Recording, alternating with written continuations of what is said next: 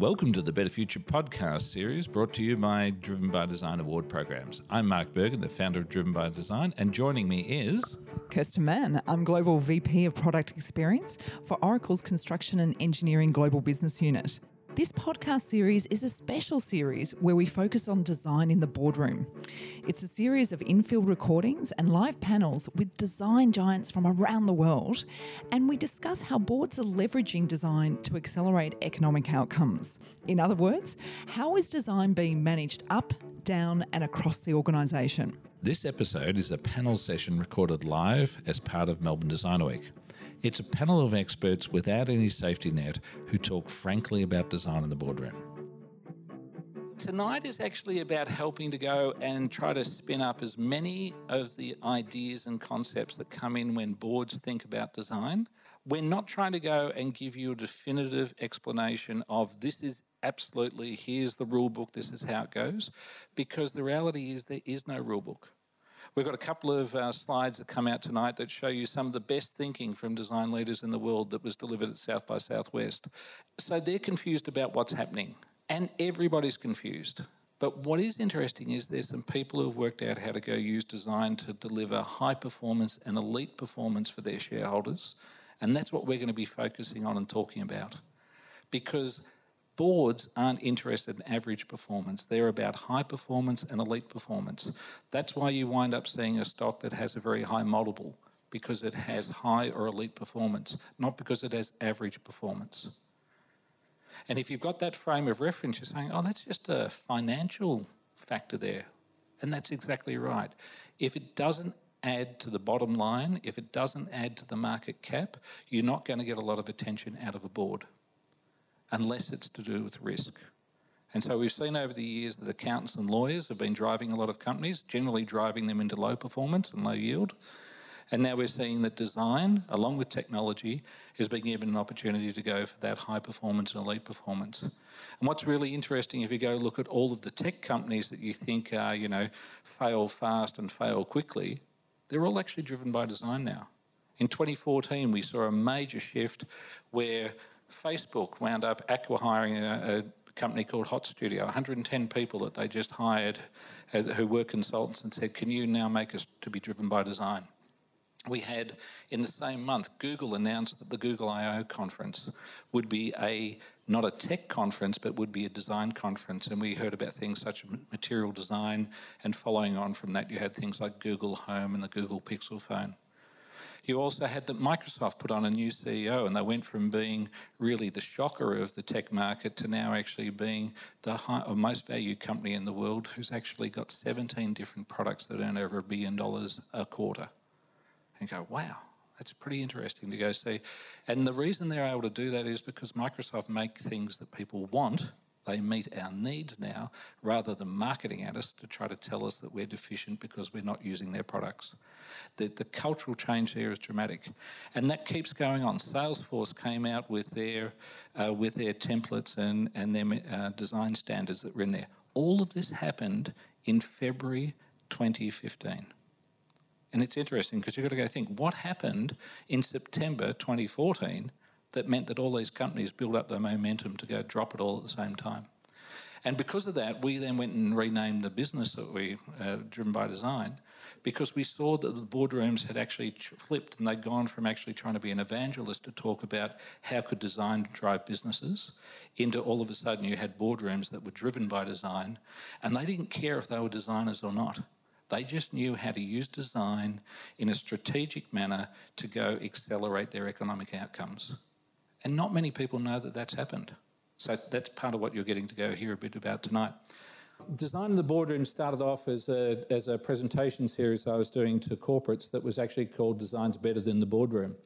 And we got a bit of pushback last year because there was a thing called Me Too, and using the word bettered in the title and being a male and white actually probably wasn't the right thing. So we just shortened it down to Design in the Boardroom. It's a bit snappier too. And the focus is, how do we go talk about culture? How do we talk about strategy? How do we also talk about design craft? Who's actually got a degree in design craft, that you've gone to university and you're a degree designer? Yeah. That used to be the scope of what design was. Now it's actually moved up, and we all know about the design thinking period that came around, the IDEO push that was there. But now it's actually gone into how do you get it that it's embedded in the boardroom, and that's now where the company starts to think, how do we make things that meet human needs rather than go and make marketing campaigns to go tell people that they're deficient and that their needs that they didn't know that they were deficient about will be answered by using our product. I'm an old creative director, and I used to actually make a living turning around and telling people that they were basically useless or inadequate, and then that's how we managed to get them to go buy something. Okay, that's what advertising's about. I tell you that you're not something. I tell you with my thing you are something. You go buy it. Life's good. And we know that model is actually, it's an inefficient model. And what we're seeing with companies like Microsoft, who have decided to go and actually make products that people might want, and they solve their needs in their life, that they've actually been able to go halve their advertising and marketing budget because people are just buying their products because it meets their needs. And you go, wow, that's an interesting thing to know that change has happened. And then the most important thing is, who likes when you actually get money that flows in the door? So that's where the title is. And how do we make sure that you understand where does the craft of design, because we need to have this deep, masterful craft. It's one thing that the board says we want this. If you don't have people who understand how to do design properly and do it with masterful execution, whether it be industrial design, whether it's communication design, it might be digital design. If we don't have people who have those deep skills, then we don't have anything. And so this isn't about actually having an all conversation. It's either in the boardroom or it's in the studio. We have to have deep experience in the studio, and we also need to have deep experience at an executive level. And when you get both of those things happening, we get great outcomes. So I introduced myself very briefly before. I founded Driven by Design around about 14 years ago. We're up to the 10th year of running the Melbourne Design Award, and now we also go run Melbourne, Sydney, Brisbane, Hong Kong, Berlin, Paris, London, New York, the Government Design Awards. We go to a global monthly design award, which happens, called the Now Awards. And we haven't announced before tonight, but we're also going to do a Shanghai Award, because who wants to do 19 awards a year when you could actually do 20? 20 just sounds a better number, doesn't it? Yeah, because you feel like you're not quite there at 19, so we've added Shanghai in there. And the other reason why we've added Shanghai in there is because Shanghai is becoming, from a Western culture node inside China, it's actually probably the most substantial entry point if you're interested in getting involved with the Chinese market and design. There's a great entry door through Hong Kong. There's an equally good entry door in mainland China through Shanghai. Beijing's actually a little bit more difficult, and that's actually why we've decided to go Shanghai there. And then, as well as running the awards, we make sure that we go and celebrate recognition with people, because we know one of the reasons that people leave companies is because they don't feel recognised and they don't feel appreciated. So getting attribution that you were actually involved with a project is a really important factor. And we see that actually happens for all of the people who nominate into the awards. So I'd recommend, if you've got a project out there, annoy your manager, annoy your boss, annoy the owner of the company, and say, we want to have pride in this, and we'd actually like to go see it be recognised, whether it's in our award programs or others. But giving people recognition is amazing for them. And then to that, we go publish with each one of the awards. We also go do award annuals that are done around the world, so there's a keepsake.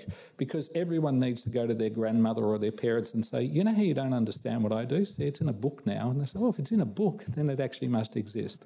So between having additional trophies and having the books, we know that we're helping and socialising that recognition, which is very important. And then over my travels over the last 10 years, travelling around the world and talking about design, I came across a lot of people who were this lost tribe of design executives. They might have been in-house, and that they were actually the senior vice president for design or experience in a company, or they might have been that they were somebody who was running one of the big design consultancies. But they were all this lost tribe. They didn't have peers that they knew how to meet and talk to. And so we ran a series of design summits in different cities. We ran it in Melbourne, Sydney, New York and London. And out of that came an idea that we need to go do something on a bigger scale. And also that we understood that there was this deficiency in design projects. because all the people that I meet around design are on an expedition in their life. They're trying to make a better future and they're trying to make sure that they're doing something that they're proud of. And most projects don't allow you to get that pride moment. There's always a compromise in there. And so we themed up this idea of why don't we go to Reykjavik, a place where you've got to go on an expedition just to go outdoors. But we thought, why don't we go off to Iceland, which is a nice fantasy destination, and everybody can get involved with going on an expedition into a better future starting in Iceland. And it's also halfway between the United States and Europe. And so it's a great location if you're trying to work out how to bring people together. So in May next year, we're going to have several hundred global design leaders in Reykjavik. If you want to be involved with it, let us know about it. But the important thing is, how do we go get thought leadership and how do we expand how people are talking about things? So that's what we do. Now, I picked up from a couple of our ambassadors some slide deck points that they've had. It's from South by Southwest, which happened in the last week, which should give us some thinking points, and also from a Forbes Design Summit that happened in Singapore yesterday. Just going to walk you through those to load your minds up with how some global design leaders are thinking before we get to our panel. Stephen Gates, who was here for the Pause Festival. Anybody go along to Pause? Can't remember. Your audience interaction is really good. Okay, fantastic. Next year, put in your diary in February to go to Pause Fest. It's a 3-day event here at Federation Square. It's its 10th year. It's a fantastic event because you're going to actually get your mind basically ripped apart. The way I think I talk about it is it's like a whole bunch of ideas got into my soul and just messed it up by the end of it. I don't know what happens at Pause until about a month afterwards, so I recommend you go to Pause Fest. Stephen was out for it. He's the head design evangelist at InVision. And InVision are actually a very interesting company because now they spread across just about the same number of corporate entities that we do from the awards. And what InVision are finding out is that their customers internally from an enterprise design perspective have varying needs, and so they're having to work out what level of sophistication they're at so that they can then work out how to address their customer needs. And here's the model that they've got. Basically, there's a design team in a company, and then what we've seen in the past is that it was an external design agency, and then where it seemed to get to was that design then became part of an internal design studio. It matured where it was now getting into maybe the C-suite. There was a chief design officer. And then the companies that are doing really well have actually worked out how not just to tolerate a chief design officer, but they've worked out how to put design across every department. And then it's become systemic across the organisation, or as they refer, integral to the organisation. We're going to talk a bit more about this later. But then you've got a spectrum that you can see here of where do you go fit. And what the team at InVision have noticed is that it's the people who are in this integral zone is actually where you start to see the game taking off. So if you went and thought about this in the way that we might think about tennis, this might be like a beginner's tennis over here on the left-hand side, and then you might be actually on the APT tour by the time you get to the integral. And it's those people that are actually on the tennis tour who are the ones that get to win the Grand Slam. Everybody else is just dreaming about getting into the main game. And I think that's a really sobering point there, to think about high performance and elite performance comes when it's integral in your organisation. Now, there's a whole bunch of factors that are going to limit that. And if I go look at some people that we went to go hold the Sydney Design Awards with last year, what we found was that the marketing department had worked out how to get rid of all of the innovation and design team because they'd been busy working on projects, not playing the Machiavellian sports. And by the time we actually got to a month out from the awards, I realised the people that we were working with didn't hold the values that we held, so we actually had to go find a new venue, tell everybody we were going somewhere else.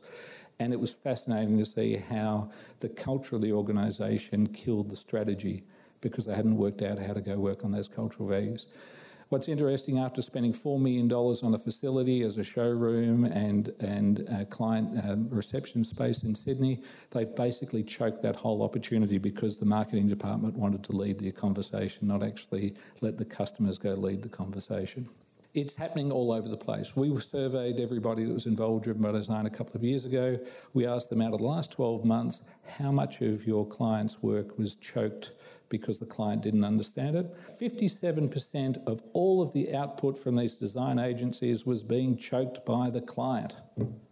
That's actually one of the reasons why I stopped running a design studio, because I wanted to kill my clients and I couldn't work out I don't think I've ever publicly said that before. Yeah, self-preservation. And I thought, hang on, you're the guy who's consistently in this frame.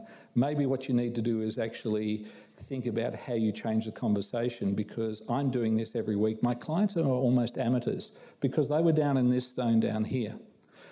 I didn't have that many clients that were up in either at core or integral. And that's changed in the last decade. There's lots of people who are in that space now. So the next person that we're going to look at, South by Southwest, John Maeda. Anybody heard of John Maeda before? Okay, so a couple of people. John is actually probably the most sophisticated design thinker when it comes to how technology and design is working. He used to be a Kleiner Perkins, one of the largest VC companies in the Valley, and every deal when he was at Kleiner Perkins had to actually be driven by design, had to be human-centered, or it didn't get funding. That's that 2014, 2015 period that happened. John is now actually the head of design at Automatic, and he brings out a design and technology report each year. So this year's design and technology report will come out next week. John released this to me a bit early. But here you've got somebody who's an absolute doyen saying design confuses both designers and non-designers. And then he goes and puts up all these confusion points. You know, it's everything like the value of design in relation to the other parts of the company's operations. Well, that's not an integral design-centered company. That's one that's still trying to evolve its culture. You know, you've even got down here, it's success is when design receives the Best Supporting Actress prize, which actually isn't correct. Success with design is when it actually contributes to the bottom line, like it does with Microsoft. It doesn't matter how many awards people like Driven by Design had given Microsoft if it wasn't actually improving their shareholder value and it wasn't delivering to their revenue, it's not worth anything. And I suppose that's one of the differences between advertising and design. Advertising was always a zero-sum game, whereas design actually has this multiplier factor that's in there. Okay, we'll move on to our next person, Mario Pacini at PepsiCo. Now, PepsiCo make more than just sugary water, because when I first heard PepsiCo were getting involved with this, I had a bit of a conscience issue. I thought, do I really want people who are selling syrupy, sugary water? Where do they fit? And then I did a bit of digging and I found out that there's close to 80 brands that they have at PepsiCo. They have everything from, I'll go to the next worth offender, Mountain Dew. So I'm going, gee, it's getting bad. But then I actually found right down the back they had this thing called Quaker Oats. And then I began to look through the rest of the things that they had inside the organisation. And anybody who's ever had a packaged product from Starbucks, it will have been designed by the team at PepsiCo, and PepsiCo's food sciences and their packaged goods would have been involved with that there. So they actually got a much broader context than we think. And if you compared Coca-Cola with PepsiCo, PepsiCo is actually a whole food services business, whereas Coca-Cola is actually just a sugary beverage business. So very interesting to see what the difference there. The previous CEO at PepsiCo was actually an absolutely huge advocate for design. She actually got Mario to come and join from 3M, and then Mario began to go and actually say, how do we make human-centered decisions? Like, how do we go get a Mountain Dew and PepsiCo out of college campuses, and then we go put in vitamin water? And you say, oh, it's still sugary water, but the sugar content is something like 10% of what the previous drinks were. So how do you go get the fountains in the college campuses to actually have less of an impact on people? It's still a sweet treat, but it's not as bad as it had previously been. And also, how do you get out a canned product or bottled product and get it into a fountain so that it's actually in a reusable cup? So really interesting to see them going through the life cycle there. I reckon you could say they're probably in the worst offenders in history category, but they're trying to go do what they can to become better about that. And so there's a real dilemma at, do we push these people to the outside and not actually support them? Or do we actually say, can you hurry up and get yourselves back into the good books as fast as possible? And that's what I see PepsiCo doing, and they keep doing it month by month. They've just announced that they've got a reusable package system, which is stainless steel packaging. That means it's called Loop. You can go to your supermarket, you can actually return your ice cream container, and it doesn't get recycled, it actually gets washed. Remember milk bottles? I'm old enough to remember when milk bottles got washed. So you actually got reuse, not just breaking down to its core components. New CEO comes in, but because it's integral to their business, the new CEO turned around and wanted the briefing from the design team. How do I understand this and how do I leverage this? And they've been able to go get great results, and it looks like they're going to continue. Keep moving along here. We've got McKinsey came out with a report, a design index last year. And the key thing was that they said design is more than a feeling. It's a CEO level priority for growth and long-term performance. And then obviously, if it's McKinsey and they think it's design, they've got to do a black chart. But most importantly here, if you go look at their revenue, you're looking at the difference between a 3 to 6% growth if you're one of those average performance companies. But if you're in the elite performance, you're up at 10%. You're doubling the growth of the revenue there. And importantly for shareholders, that you're doubling the return that's taking place for the shareholders. This is empirical evidence that the market is performing better because companies have actually got design at their core. When you've got companies like McKinsey, PwC, Deloitte, Accenture, that they've all gone into acquiring the best design studios around, design is mainstream in how boardrooms are thinking. The interesting thing is it's not going to be the craft-based designers that are going to be in the boardrooms. Some people might have graduated through it, but there's going to be other people talking about design, and it has a different nature. Because Kirsten's going to tell us a story later on, which is actually about the nature of having a conversation with the board if you're coming from a studio perspective rather than coming from a boardroom perspective. And we'll share that with you in a moment. We've also got here that an Australian here, Rod Farmer, who's out of Sydney, the leader of McKinsey Design. This was a conference in Singapore yesterday, and Rod shared with me that he actually had that to build the capabilities and to enable organisations to design at a larger extent in a uniform and sustainable way. You can tell he's not a copywriter, but I think what he's trying to say there is, it's how do we scale this design capacity in organisations?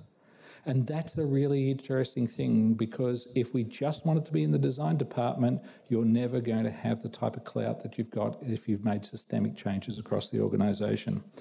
Carrying on from the Fortune Brainstorm Design in Singapore yesterday, Harry West, who's the immediate past CEO of Frog, left there in December. And so who knows about Frog Design and the iMac? Yeah, you probably all heard of the iMac. Well, that's Frog Design.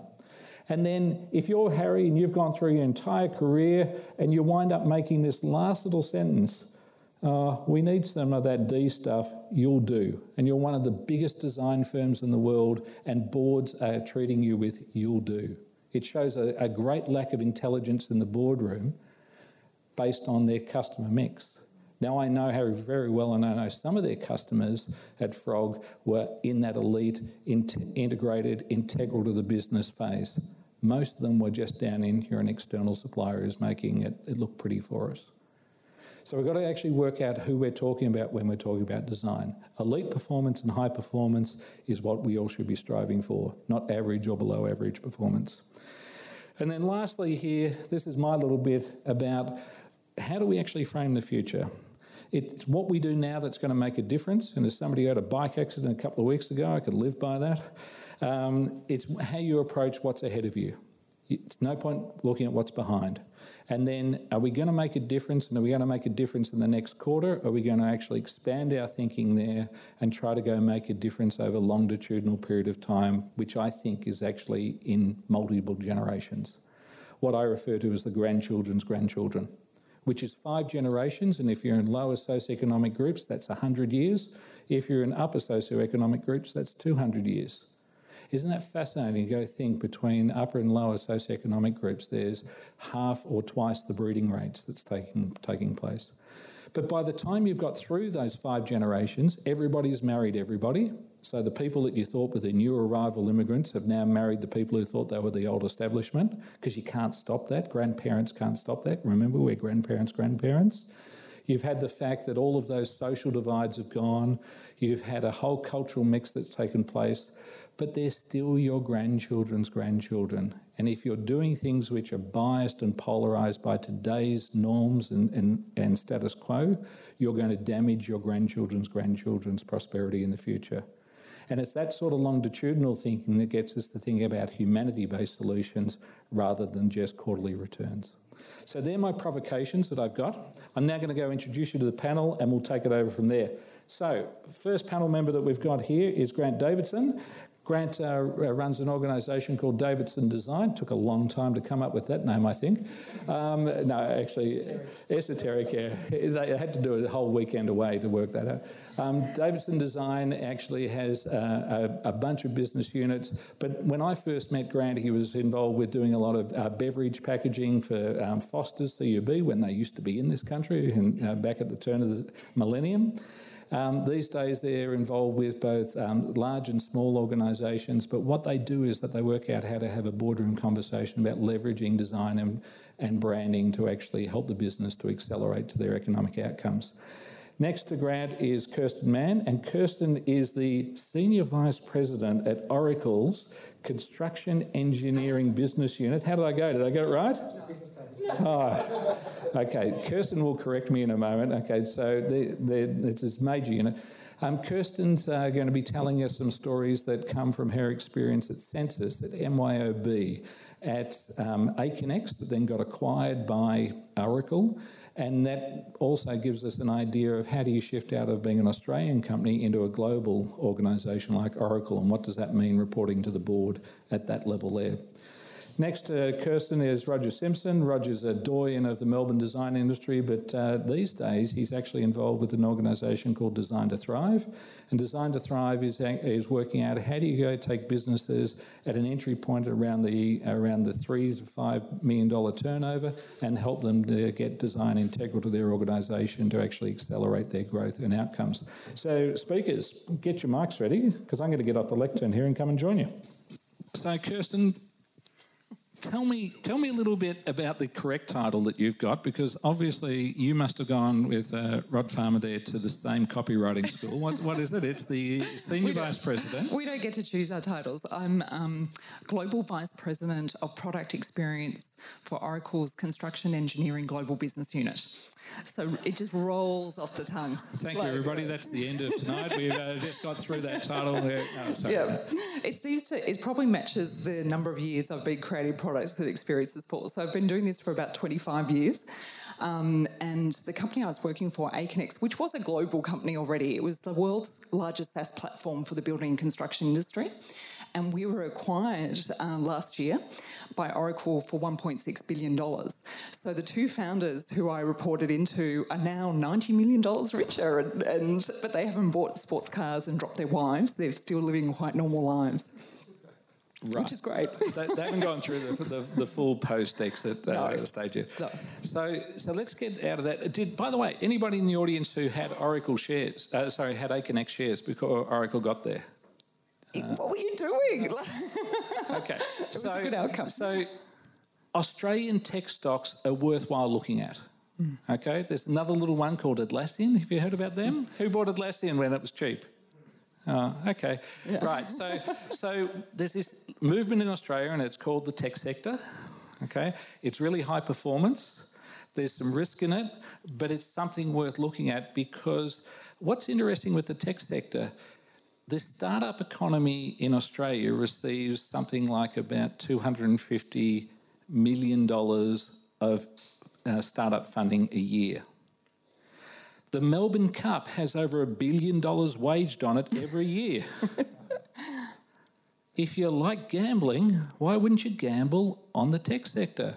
Because people who bought, the equivalent of cent shares inside Aconex and also Atlassian wound up with, $50, $100 shares at the end of it, and a much better dinner conversation than your horse lost last week.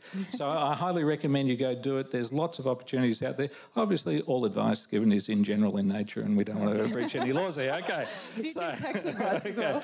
Now, actually, do we need to do a safe harbour slide for you? Okay. Yeah, normally the big thing is that the big difference was you're never allowed to commit to customers. And so every presentation you do has a safe harbour statement of anything you see presented here we will not be held accountable for. So it's kind of cool in some ways. But I think the big difference for us, for being acquired by, and so Oracle are the fourth largest tech company in the world. Our company itself within Oracle is worth $5 billion, and we're part of another group that's worth collectively $60 billion. So it's a big organisation. There's 140,000 people. So I went from a company that had 850 to 140,000. slightly different in terms of like procedures, operations. What was really interesting was when we were acquired, we thought, where is this going to end up, right? With this Australian company and a couple of kind of crazy Australians kind of leading that. I was on the exec, and the exec was largely based in Australia. And what's really interesting is we did this song and pony dance and things, but also they kind of looked at our backgrounds, and we had to kind of present what our vision was, where our strategies were, all the rest of it. And so Rob Philpott, who was the co-founder of Aconex, and myself have ended up running product and experience across the globe for Oracle, for our area. So it's quite unusual that we've been acquired and we've ended up running that area. So, well, and I'm not trying to go pick you up on what you don't know. I'm just trying to make sure we're expanding your understanding. Who understands the term product when you're talking about a tech company? People familiar with it? Okay.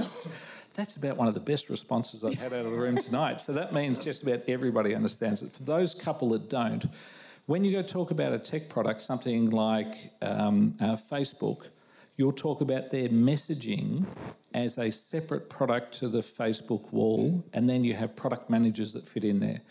And so that they actually refer to these digital products in the same way as you would a physical product. And what's interesting is the people who work in product who are making human-centered products don't think they're in design, because there's people who work as UX designers and UI designers who tell them that they're not in the design business. Now, that's crazy. The person who's signing your checks, the person who's in charge of you, you're telling them that they're not interested or invested in the thing that you're doing. Just think about that for a moment. I'm the only designer because I'm the one that's got a degree. If your manager wants to be driven by design, they're a designer. They might be a strategic designer, they might be a cultural designer, they might be if they don't think they're in design, they're probably not going to sponsor what you're doing. So if you go think of the unconscious bias that comes out of turning around and saying, oh, but you're in product and the people below you are designers, we've got a really interesting stack problem that you've got the board wanting to design to be integral to the business, but now you're getting people dividing up where design sits in the organisation. Still need the masterful design, but we need it all the way up the management chain. So, Kirsten, tell me a bit of a story about when you were at MYOB and you went to the board and you were about to go ask them to go fund a project for you. You went in there with a slide deck. You were all pretty happy, weren't you? And I'll make it short for everybody. Did you crash and burn?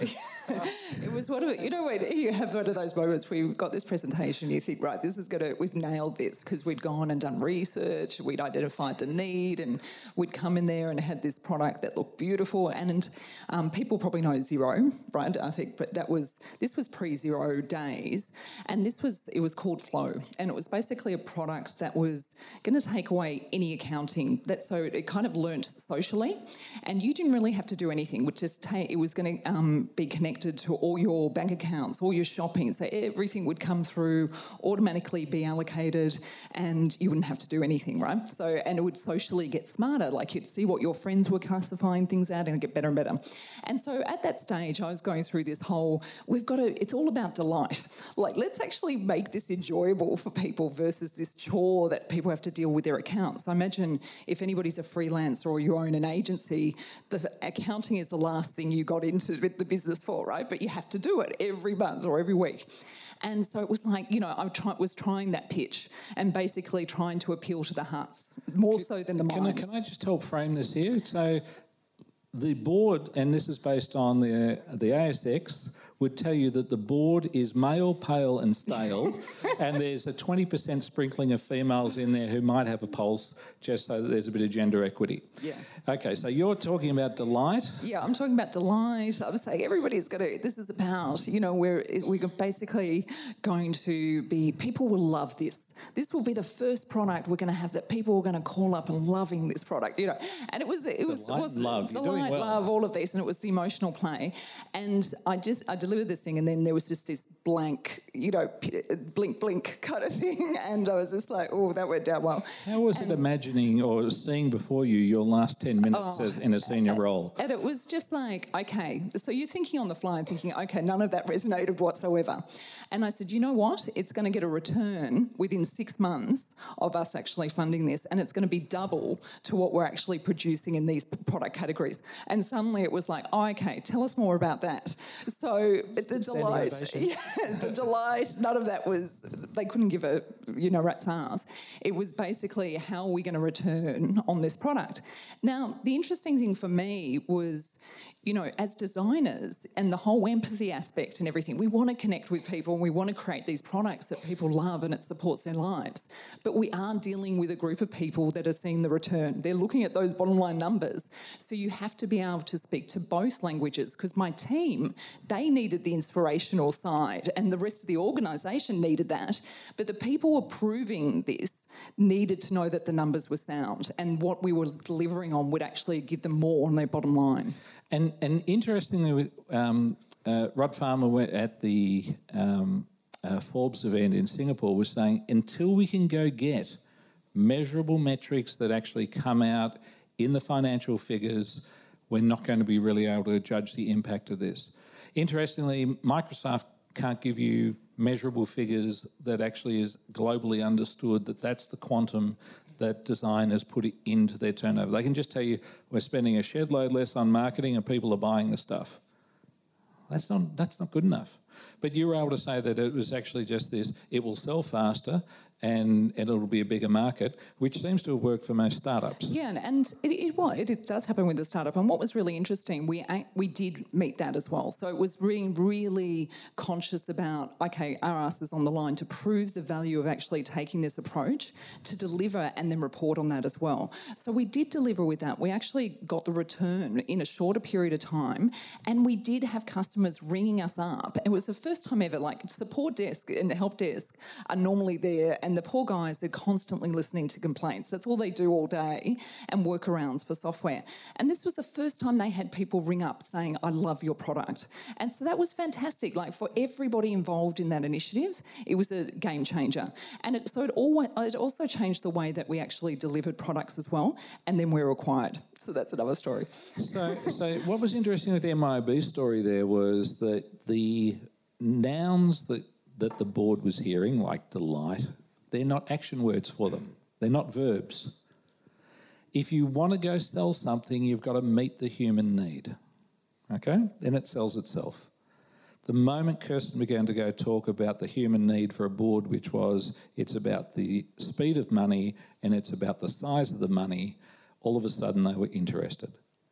So you've got to go think about, it might be nice that it's actually delightful. It might be nice that it's actually a pleasant experience. But what does that result in? Because that's what a high-performance board wants to hear about. A high-performance board wants to hear about financial returns. They don't want to go hear about soft values. They'll entertain the soft values, but if you can't produce some hard results for them, you're not going to get a lot of attention from them. So I think that's some of the important things that you can get out of tonight is that you're understanding, I'm speaking to a different type of beast. They're still humans, almost, but they're different types of humans and they've got different needs. And if you can't work out how to go and actually meet and talk to them on their terms, it's not going to work. The last time we did this in Australia was at Pause Fest. Andy Hoyden jumped up and he was telling us a story about placemaking. So placemaking is the idea about how do you turn around and actually get a property development and get a higher yield out of the property development, and most importantly that you sell the back 20%, the back part of the inventory, as fast as possible, and you sell the front 20%, the stuff that's always going to sell, at a higher premium. They're those two factors, and you're just talking finances there. If I've got to hold on to 20% of the inventory for 5 years, it's bleeding any profits I've got. If I can sell that faster, I'm going to retain those profits. And then if I've been able to sell the front 20% of my portfolio at a higher yield, then that's also helping with the overall project margin in there. That's the sort of language that Andy has. He never says, we're going to put in some more swings and there'll be a nice cafe and there'll be a really good gym there. He just talks about what it's going to do. We've got a strategy that will help you go with the front 20% and the back 20%. All of a sudden, all the property developers want to talk to him. He never talks about design. So one of the mistakes that a lot of designers have is that they all want everybody else to become a designer, which is kind of shooting yourself in the foot. Because if you're the masterful wizard, all you need is that people want the outcomes from the masterful wizardry. They don't have to become you. And then that creates a market, supply and demand. The last thing you want is that everybody knows the wizard's trick, because now you're out of business because you've lost your IP. Grant, let's go across to you. So tell me a bit more about the portfolio that you've got. We've seen some projects that have come through the awards in the last couple of years, amazing rebranding projects that are out there, but you've got a much bigger story than that. Yeah, definitely. So the business started 28 years ago. We built the business. We have three focused areas: FMCG, corporate and retail, and each of those are specialist teams. And over the years, I think our stats were worked with about 300 to 400 companies. We've worked with 16 of the world's top 100 brands, 9 of Australia's top 50 retailers, and I think it's 20 of Australia's top 50 ASX corporations. So we've worked at a pretty broad level. So you've got a huge amount of board experience there on having to work out how to satisfy what they commission you to go do and probably exceed their expectations. But I suppose then with the mix of clients that you've got, you've then had to be able to go and enable the executives who were that one step away from the board to actually create the return on investment, the justification for the work that you've been doing. Every major branding project must have board endorsement, and if we're not presenting to the board, then we're empowering the CMO with whatever they need to actually go to the board. Yeah. And some of my experience before I was running Driven by Design, I used to pitch direct for a lot of ad agencies. So I was very used to meeting with boards, and they're actually really normal human beings. You know, they're just people who have a different set of values that they're trying to go pursue. And what they were always after is, how is this actually looking after the shareholders? What is this doing to actually create current prosperity but also future prosperity? And if you could talk to them on those basic terms, they thought, finally, we've got somebody with a pulse in the room who's able to understand what we're after.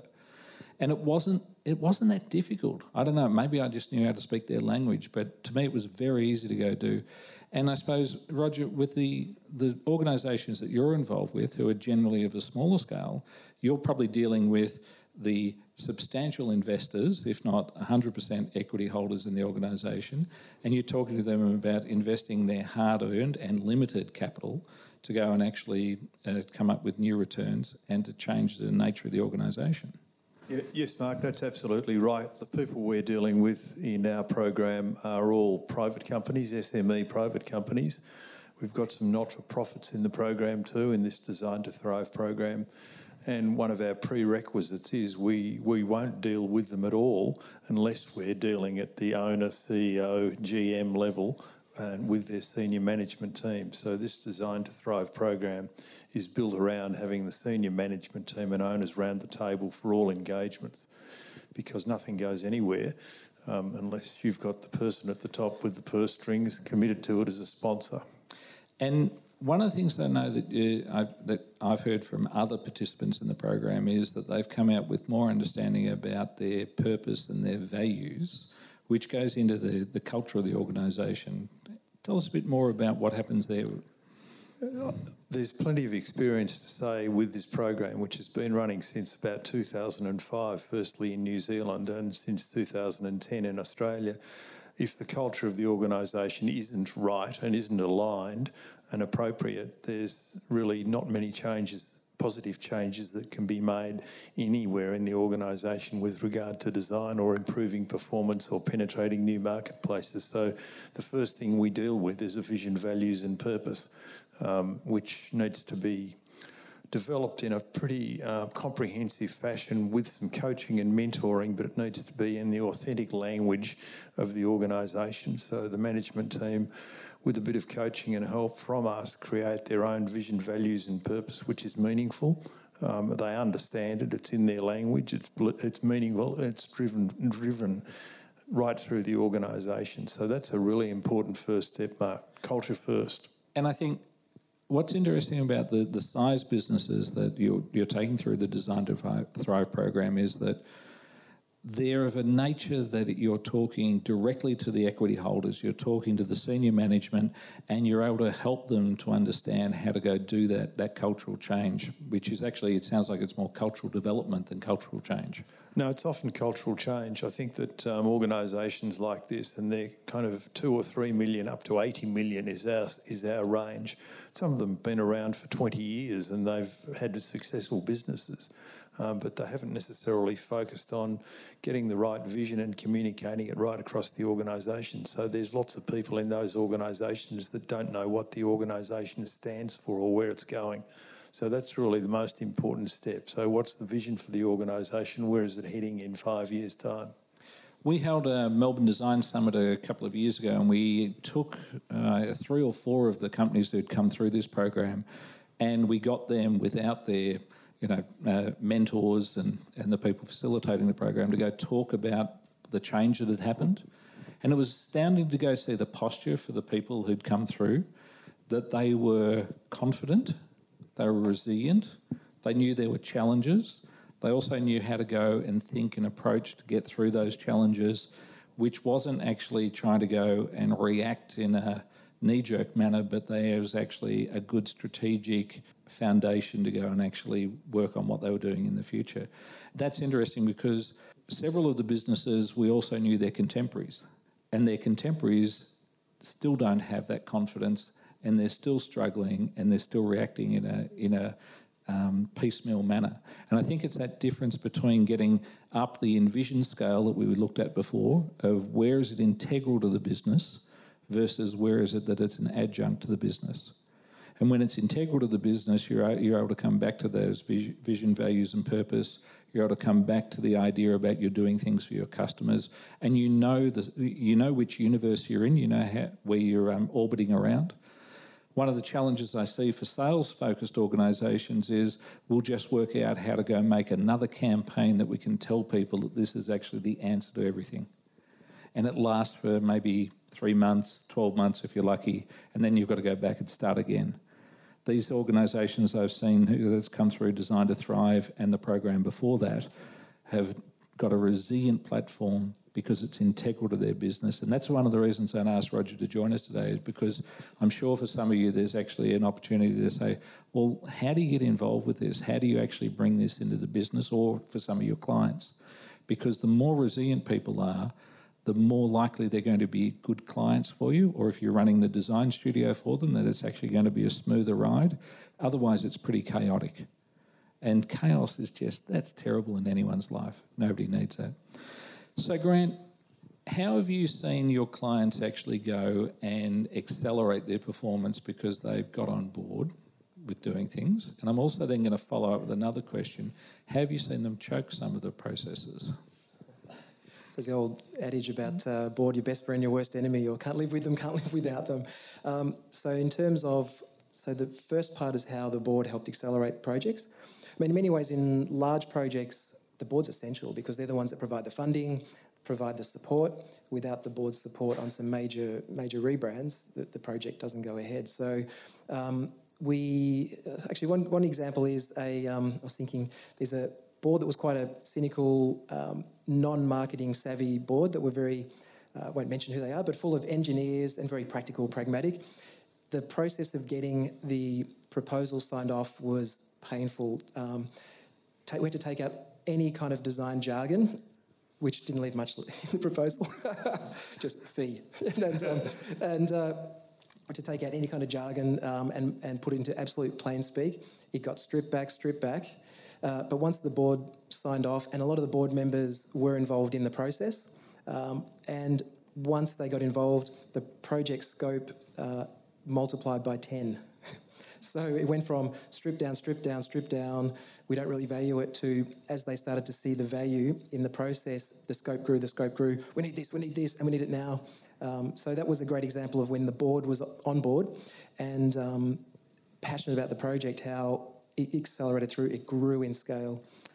And the story that you're talking about there, where there's middle management who are trying to go and actually pull out some things, that's been also reflected in the fintech or banking sector. that one of the things that's happened in the banking sector is that they know that the board wants to go and actually be very innovative about the products and services that they're providing their clients. And the customers want the same, but the middle management are like this doughy sludge that won't move. And did I really just say that? Yeah. Okay. A doughy sludge. It's actually called. It's called the finance donut. It's got a name. And they know that the problem with innovation in. Okay, can somebody ring this gentleman? I want to see him do the moves to that phone. You know, that's pretty cool, yeah?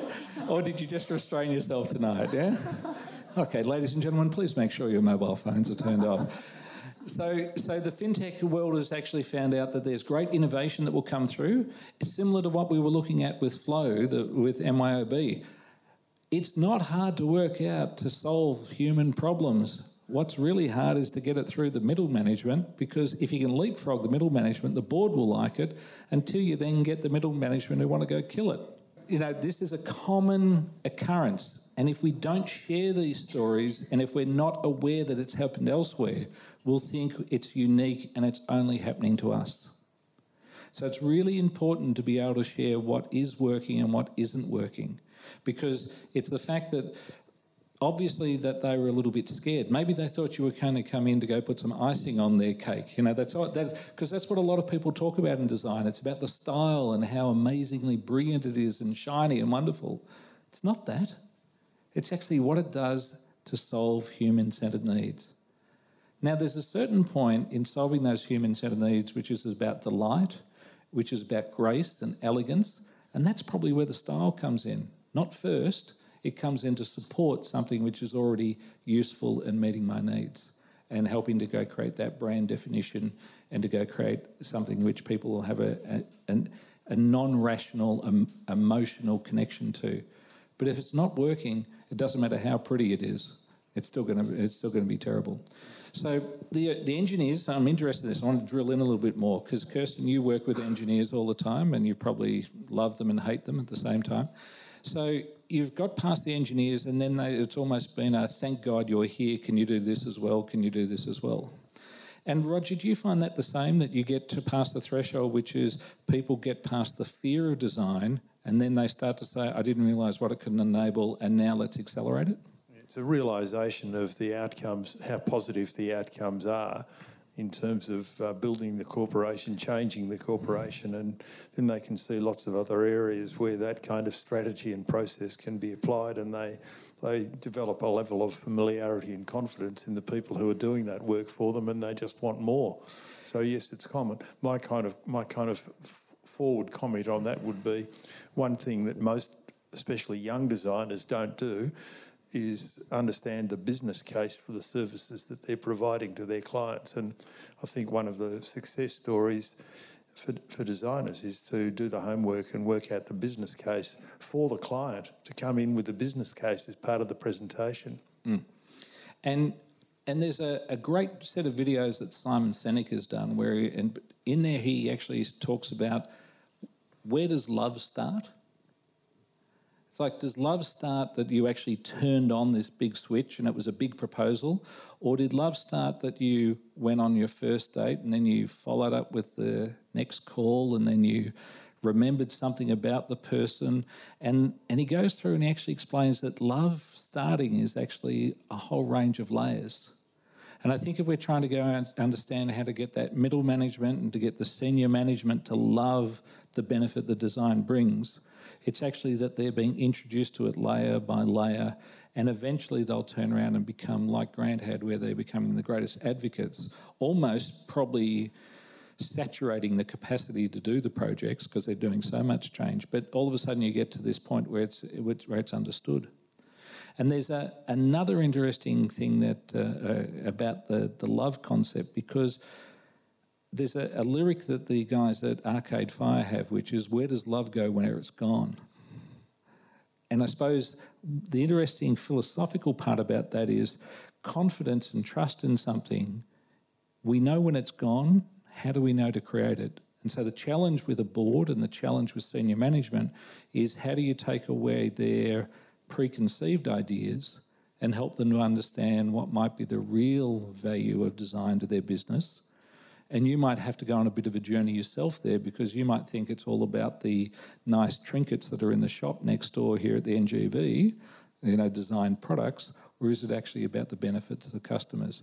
So it's how honest you are yourself and what your, you know, grounded experience is in what design can go do that's going to make a difference. But I want to go back there to some of those results that we saw. If you go into a boardroom and you start saying that you're going to deliver twice the speed of money or twice the yield of money, Kirsten, have you got attention from the board? You've got attention from the board. Okay. Yeah. If you turn around and you say it's delightful, you've learnt this lesson, haven't you? You don't get their attention, do you? No, and I think the other big thing was also taking on the role of educator in some ways for the board as well about design, because it's not... So we never win by talking about design, right? We never say, hey... Because everybody's a designer. I always say everybody's a designer, just like everybody's a writer, just different people can do it better, right? Everybody thinks they're a designer or everybody thinks they're a writer, and it's just different degrees. But in reality, what people actually want to really hear about is what is the customers, like what are the customer needs, and how, and have you identified the outcomes that you'll know when you've delivered to those customer needs? So we really focus our conversation around that. And what I think, if I looked at my experience with boards, it's been around getting them to help an insight into the customer for the org, because ultimately, as Mark said, their role is delivering shareholder value, and we do that by delivering to our customers, right? So really, when I think about the relationships I've formed with boards, it's always they want to understand the customer, and as designers and things, that's really where we can help that understanding, and also linking that to the outcomes that we'll know will deliver those needs. They're the two things that we've really been able to articulate, string together, show visually, all of those things, and it's what people get excited about, because everybody wants to think about the customer ultimately if you help them. And that's where you start to get to, if you're thinking about the customer, you're getting into customer lifetime value. Mm-hmm. That is the golden metric for a board. If somebody is trying to go and actually value an organisation, you want to know what the customer lifetime value of your customer base is. And they're not people who've just... I think as designers, we can become... So now I'm getting wheeled into other boards by those board members. So they say, can you come and talk to this board, right? So you get wheeled in. And they're saying, can you talk about how you get an organisation to be customer-centric? So everybody's kind of jumped onto this customer centricity, and we've heard about, you know, service design and customer experience and all the rest of it. But that is really the thing. Everybody wants to understand, how do we become customer centric? And I think by giving people the language and explaining how it can work, people start to, exactly to the earlier points there, when people kind of understand something, they start to feel empowered, and they start to have a shared language, and they start to push your cause as well. So it's really about, how do you demystify? And Grant, it was really interesting about you stripping out the language. What happened there is people actually understood the pitch, it sounds like, in the end, because we removed all the jargon. So I think that's really important. How does the design community walk away from the bullshit that half the time we create with this language and, hey, these artefacts, and really put this in terms that people can understand and embrace and share with us, versus we're this special group over here? And that was really the interesting thing with the InVision thing. I think it's I can just make a comment. I think it's a really important thing for designers to consider, and that is it's a waste of time for the board if you're going in talking about anything that could be aesthetics. Mm. That's the last thing you want to talk about as a designer when you're making a bid to a board, presenting a proposal, or in fact presenting a stage of a project to a board. You just don't talk about aesthetics, because if you have 10 people around the table and you have an argument about the aesthetics of everything, there'll be 10 different opinions. So it's not just not worth doing that. You've actually got to mount the argument on a whole lot of other parameters. I remember when we were running my previous company, Thinking, and we were doing websites during the dot-com boom, and we'd meet clients and they'd start to talk about the colour of the buttons. We knew it was an account that was ready to resign from, because if the client was so lost in what the pursuit was about the colour of the buttons, we had somebody who was right at the beginning of the scale, or we had a lot of therapy that we had to go take them through. And there were so many opportunities out in the market that I think we were professional dumpers of clients rather than gainers of clients, because there was new business everywhere. And as soon as people began to speak about the colour of the buttons, it was like, get the hell out of here, because they're actually talking about aesthetics. They're not talking about the interaction. They're not talking about the customer benefit. They're not talking about, are we being useful? It's, are we being pretty? And pretty doesn't serve much.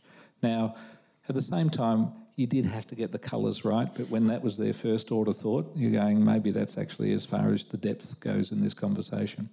I want to do something with the audience here. I want to go and actually do a little bit of time with you guys, and then we're going to come back to the panel to try and wrap some things up here. So we've thrown up some provocations. We've told you some stories that we've got. Surely there's some questions. There's somebody in the middle there. Yeah, you can be somebody, or you're probably more than somebody. You are you. So. Okay, help us out. Who are you? My name's Indy. I work at Principal Design. It's graphic design. I'm in there. Multi-award-winning Principal Design. Yeah. And we are having conversations about strategy, and we're hiring young designers. And I'm just intrigued by what you said about designers talking about the aesthetic. Do you think that education in its current form, and I didn't go to graphic design school, I went to uni. Congratulations. Thank you. But it's a different conversation about design and what it is, because all of these young graduates show me their beautiful portfolios. And I'm like, yes, but what have you done?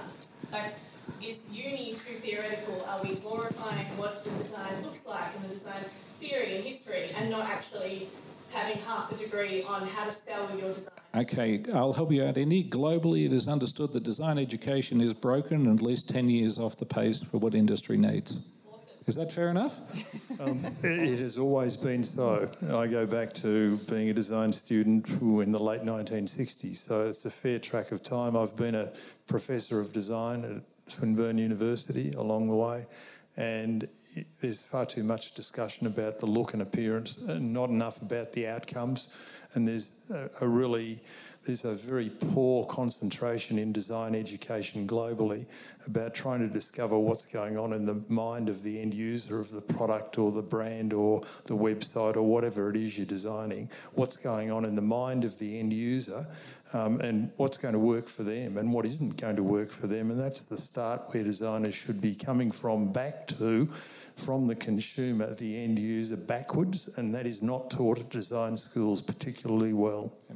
And I think just for Indy's comment that, you know, with having new designers come in, because they are enthusiastic and you don't want to just drain the life out of them when they've just walked in the door, is as well, you know, the hard lessons, you know. But it's also like exactly coming through that point, basically how do you get them in the shoes of those customers and users? So we really, part of our onboarding, for example, is people go on site with those customers and actually see what's important to them, and can guarantee none of those people on a construction site are saying, hey, your interface is looking really sexy and you've got that, I love what you did on that treatment over there, right? It's really about, this is the job that we need supported. And they kind of start to, we've found that's a really important grounding point for people coming in, and they start to actually move away. We involve people. We used to kind of separate the designers from understanding what we call the portfolio performance. So we have these monthly portfolio performances which are all about, you know, how we're tracking in terms of adoption, customer satisfaction, revenue, all of those things. All the designers have to sit through that as well now. And it's really important. And you could see it was like, you gradually evolved, because we'd be doing these globally and they would have their webcams off. They'd be doing something else the whole time, right? But it's about really getting people to connect to that. And so we tried to work out, how do we actually get people interested in this? Because this is what's driving the business, and they need to understand that this is what's put you in the job that you're in, and you need to understand what are the levers that are driving the business. So it's just exposing people to as much of that as possible versus just letting them kind of say, focus on this beautiful design that they're producing over here. It's getting exposure to how the business is operating. And Indy, I suppose the test I'd use if I was trying to go hire somebody into a studio these days is I'd be actually asking them the way that you do in maths and science. I'd be asking them for their methodology, not the result. because we're in an experience economy. The value that we're creating is about experiences, and if they came up with something that is pretty but it has no contextual experience to it, then it's probably not worth a lot. But if it happens to be pretty and it's also giving a great experience for the scenario that they were looking at, then I think you've got a great designer there because they've been able to consider. Too often we actually focus on design being about artifacts. We're in a post-artifact phase. The artifacts are still important, but it's actually the post-artifact, the experience, that is probably the primary goal that people need to pursue. Anybody else? My name is Rob. We're running a design team in one of the banks here in Ireland. Not naming any names. Hey, we owned up. You should own up too. Come on, it's a safe room. Exactly. Fantastic. Obviously, we've got great leadership. You coined something there which I just smart about, the Doris Lutcher, the finance donut, that middle management that's just, let's call them product owners, that it's not quite there yet and has no reporting lines whatsoever to what's happening in the board. Yeah? And they do what they do from what they've learned over the last decade, and they need to suddenly work with designers. Then you said before, you don't want people to become designers. When you say that, what do you want those people to become? I'd like them to be empowered to be driven by design, not necessarily to become masterful craft designers. So they have to have strong design thinking skills, they have to understand the strategy, they have to be able to understand the culture that actually creates great human-centered outcomes, but they don't need to actually become proficient as a craft-based designer to create that. And, imagine the music industry if everybody was a musician and nobody actually listened. Yeah, design's the same. Be a fantastic muso designer and then have a great audience that appreciates what you do. And the audience says, give me more, excite me with new things. So there's a whole value stack. Was there a question in that? Well, I was interested in the question. So was it how do you address the sludge, or what was the question there? That is a theoretical. It's not an ANZ. Not anywhere, I suppose. Was that the question? There was no direct question. I just wanted to kind of combine those two statements. But if I had to frame it as a question, is that there's something we want to do with those people. And they need to be more empathetic to design, they need to understand the value, they need to have a design mindset. But how do we get that sludge there? So I'm going to give you a little story about Campa. Does everyone know Campa Shoes, the Spanish shoe company? In every meeting they have, there's a spare chair, just like this one here. And that's for the person who's not present, the customer. And that chair gets as much of a vote in every decision as the rest of the group. So there's simple techniques that you can do to remind people that you're a customer-centred organisation. One could be to have an empty chair, and when everyone says, why is there an empty chair? That's the customer. Okay, we know these techniques, and there's really good facilitators out there that also understand those. What you want are people who actually understand at their core that you're there for your customers, because business is really simple. Investors put money into an entity. The entity does something which attracts dollars from customers, and if it's an efficient entity, little dollars are consumed and big dollars go back to the investors. Okay, it's not that hard an equation. So you've got to be focusing on the customers, and the less friction that there is for your customer to go do business with you, the more dollars that go back to the investors, the less friction that there is in their complaints, the more money that's available. So there's lots of ways to have a conversation about delightful experiences for customers that end up in economic outcomes. I think what's happened is we've talked about them in delight without understanding that they're tied to economic outcomes. I also think with that area that can be quite resistant to change or embrace, if somebody's bought an agency and whatever it is and they're just resisting changing basically and want to be in the old way, it's people always like to look good. It's the bottom line, right? So if you can either make them look better, typically they'll be open to that if they see that end goal. But the other thing too is it's also where you're going to focus your energy, because you've only got so much energy to go around. So typically what I'll do, and I have worked is in a number of large organisations, taking that mission on. How do you actually re-educate right up to the top? And it's by showing the examples, right? So if you can find the people who are willing to change, who are willing to embrace and take that journey, work with them first, get the example, then other people will start to usually, you know, they want to keep up with the Joneses or the Me Too movement in a different way, and basically say, okay, I want to be that as well. I want some of that as well. So find those people who are your, you know, who are going to be your advocates or change agents. Work with those first, get the example on the table, and then go. But I think there's a lot of people you will never change initially, so you don't focus on them first because it will just drain your energy. Anybody else? Oh, come on. We've given you an hour of quality stuff and there's no questions? Come on, please. Ashton from Cordon Valley, it's a PR agency. Just on the, I guess, like, what advice would you have to be able to change an organisation from seeing design as an external resource all the way through to being integral? What advice or how would you go about that? So I'm going to go back to that Simon Sinek thing about the how does love start? It doesn't start because you went out to an expensive dinner. It doesn't start because you went to the favourite musical or you... It's something that happens in incremental stages. And it's really hard to fall in love with somebody who doesn't want to fall in love with you. But there's a really interesting thing there, Ryan. I was at Census, and they'd built their new building down at QV, right? And so I don't know how many people have seen that, but what was really interesting was they did that building based on full-time people on the payroll. Now, half their people were contractors, and so when everybody went to move into this new building, it was like, we haven't got enough seats for everybody because half the people were contractors. Now, half those people were the external designers. So they had this whole thing of UXs and things that they were hiring externally. They'd bring them in for projects. And then what was happening was this massive IP drain. So when I came into them, I was basically, they'd had a series of projects on the go, and I said, and they'd lost those people because they'd been contractors and had moved on. And so it was also showing those examples and saying, you're just basically bleeding IP here. We need to build up the capability internally. If you really want to own and sustain this growth that you keep on talking about, it's got to come from within. And so in some ways, agencies probably didn't like me, because suddenly we weren't opening the door to every agency knocking at Census. But we built up a team then. By the time I was there originally on a secondment for maternity, and I'd been gone there while I was at MYOB still. And so I was there for 18 months. And in that time, we went from they had one designer full-time to 28 full-time people on the payroll.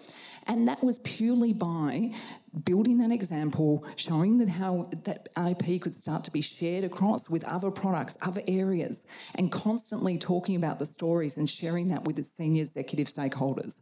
So it was really a key thing for them, and they basically went on that journey where they actually stopped. They still kind of had agency doing the shitty work, and basically the internal people all came and started doing the really interesting work, which was where we wanted to get to. So it's really key about showing IP going out the door if they're just going on agencies. So probably agencies here won't like me.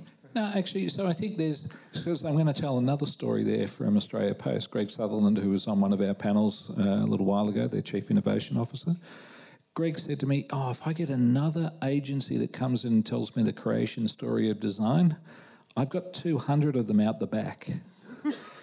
We know more about design than they do, and we'd like them to actually augment our team, not start our team.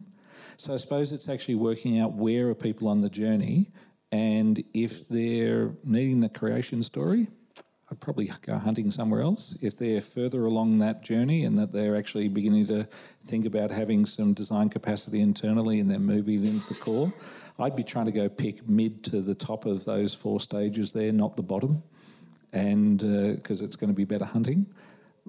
Roger, you breed into companies. I think it's about linking the stories for people too, isn't it? Like when people are using multiple agencies and things, everything is kind of siloed, discrete pieces of work. If you're internal and you can pull those stories together, that's really key for an organisation to start to understand that having these people who will share this understanding is going to be our key. And I think that's where people kind of just stay in that, I'll get the best idea from this group. You probably go through that a lot, I think, from what you would see.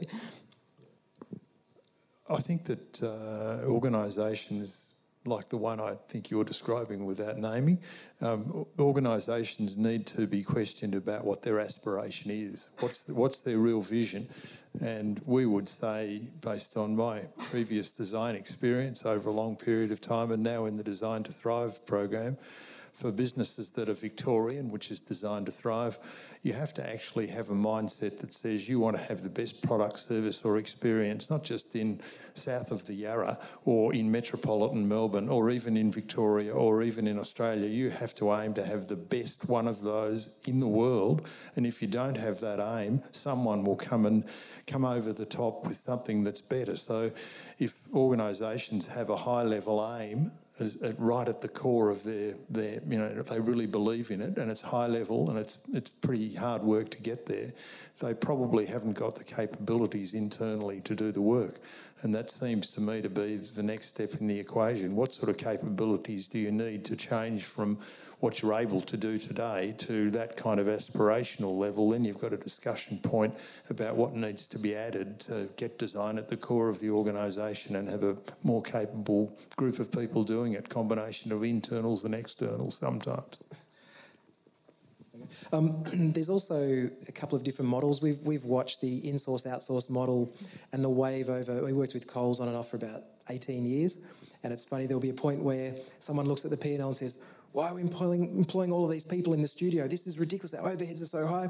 Sack them all. And then all of a sudden, you know, us design agencies go, fantastic. We pick up a massive volume of work until someone says, look at how much we're spending on outside suppliers. We're going to bring that all in-house. And we just wait for it to come back around again.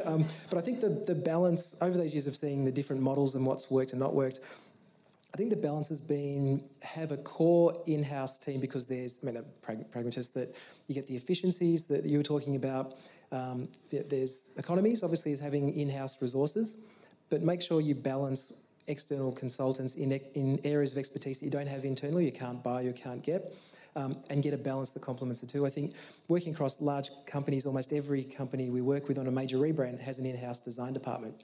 So it's about, well, how do we work with them to complement that? So generally what happens is the rollout you don't get anymore. That's gone, but you do the front end strategy and thinking and plan, and then in-house can do the rollout.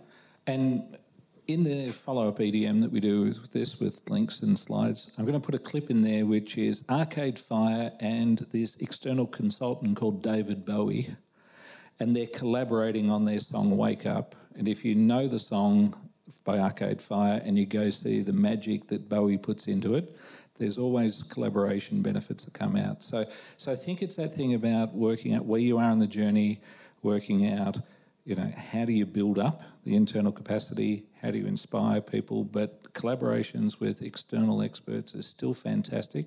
And if you thought you had the only minds inside the house, you're probably being a little bit foolish there. And if this room was full of more board members, I'd be telling everybody, do you realise all of the good designers are going to start working somewhere else? And if you don't get the right culture, they're going to leave your organisation, and if you don't empower them, because there are people who have it as integral design and everybody wants to work in an integral design organisation, and they're growing at such a rapid rate that they're going to vacuum up all of the good designers and you're not going to have anyone left. So there's a risk now. So it's a matter of, are you going and talking about what it does from a financial return or what it does from an opportunity risk perspective, and they're different conversations based on the context of the group. Gentleman with his hand up here. Oh, it's Nick. Hello, Nick. Nick Esser used to be involved with this. G'day, Nick. I full disclosure, used to work with Mark, but how's the therapy? Expensive. I'm now working in the public sector, working for a VicGov agency. But I had a question, I suppose, primarily to Roger, but to everyone as well. How do you? So, if you're sort of existing in the private sector, you can tie developing a culture of design, or developing a cultural capacity or competency around design to performance, to profits, to a fear of not being commercially relevant. But in the public sector, it's sort of, and possibly non-for-profit sector as well, it's a little less direct. How do you go about building that sort of cultural capacity? I'll start with the not-for-profit. I think one of the interesting learnings that we've had from the not-for-profit sector, and that's been really, I think, the first not-for-profit we worked with in the previous program was BAPCare, which is a massive organisation. and we have 5 or 6 in this current program. And one of the things that they needed to learn right at the start was they were in a competitive marketplace, that they actually had other organisations who were nipping away at what they felt they were really good at, and often they were spreading out and going into other sectors and competing with other organisations. So one of the first ways of getting them to have a different perspective on how they needed to change over time was to say, well, actually, you're in a competitive marketplace, even though you might be doing something honourable like providing disability services, for example. It's competitive. Other people are doing that. Government departments probably spend a bit of time competing with each other too. And I think that the competition side isn't so immediately obvious inside government departments, but I think getting everyone to embrace the culture of giving the best outcomes, because all government departments have customers, you know, taxpayers and other people that they're trying to work for. So you can start that discussion around what's going on in the heads of the people that you're trying to support, that you've got a charter to support. What are you doing for them? How would they like it to be delivered to them by you? So going back to them and starting and coming backwards, I think there's lots of opportunities to get them to embrace design as a core. Yeah, I think people change based on 2 things, right? Like fear is one of them. So competition fits really nicely in there. But also that they see something better. You know, they're aspirational in the sense I want something better. And I'm on a board of a non-for-profit, and it was dealing in the disabilities and age space. And what was really interesting there on coming into that, exactly to what Roger's saying, there was this perception that we are untouchable. We've got this huge, and they are, they're large, really good returns, all the rest of it. But for me, it was getting them to realise that how many people here know jobs to be done theory? Yep. And really getting them to understand that the job you're doing can easily be done by somebody else. And these are the alternative solutions that aren't just mirrors of you. It's coming from a completely different angle than what you haven't even thought about before. And starting those kind of conversations and focusing on these are your other actual competitors that you're not really thinking about, you start the fear. And they're thinking, oh, hold on, we could maybe be disrupted here. So I noticed that was an angle that really worked. The aspiration one was their data. I said, you have amazing data here that could be providing insights back to industry to help people with disabilities and age. You're not using that effectively. So it was the opportunity aspect there that appealed to them as well. What have they done? They've gone and hired data scientists and created a data team. This is in a non-for-profit, and also focused now on a customer experience team that are identifying, making sure that they're creating experiences that are supporting people appropriately. So that's happened in it's been 2 years, but seeing that change has been really rewarding and was playing on fear and opportunity. In doing a wrapping up here, hopefully we've taken you through to understand that the board have a different language set. They've got a different value set. It's actually mandated that they have that value set, which is about return for shareholders. They want what you can deliver for them. They just don't need it explained in the way you'd explain it to your colleagues. That's the simple summary that I can go give. If you're coming from the board perspective, hurry up and get yourself into that integral design perspective, because your competition are already on that path. And your competition may not be the people that you initially thought that they were. You know, we've seen a whole range of disruptors. You know, there's those lovely quotes, the people who are the biggest people in hotels don't own any hotel rooms. The people who are the biggest in cars don't own any cars. That's happening all over the place. But if you own the customer delight, if you own a positive experience and you're servicing your customer's need, then you've got resilience. If all you've been doing is running marketing campaigns which are based on price or a new feature, you've got a really short-term proposition to your customers, and that the idea to churn or change is very high. So you've got to work out how to go get something deeper with them, and experience is the goal. And hopefully you've picked up some language there. There's probably a few people who in the audience who may not have felt brave enough to go and actually ask a public question. We'll be here afterwards. You could follow-up email from us, please. It's a conversation. It's not just meant to be us talking at you. We want to hear what you're thinking. There'll be some more of these that we hold throughout the year. Hopefully you join us on your expedition as you're working to a better future. So thank you very much, and thank you to our panellists.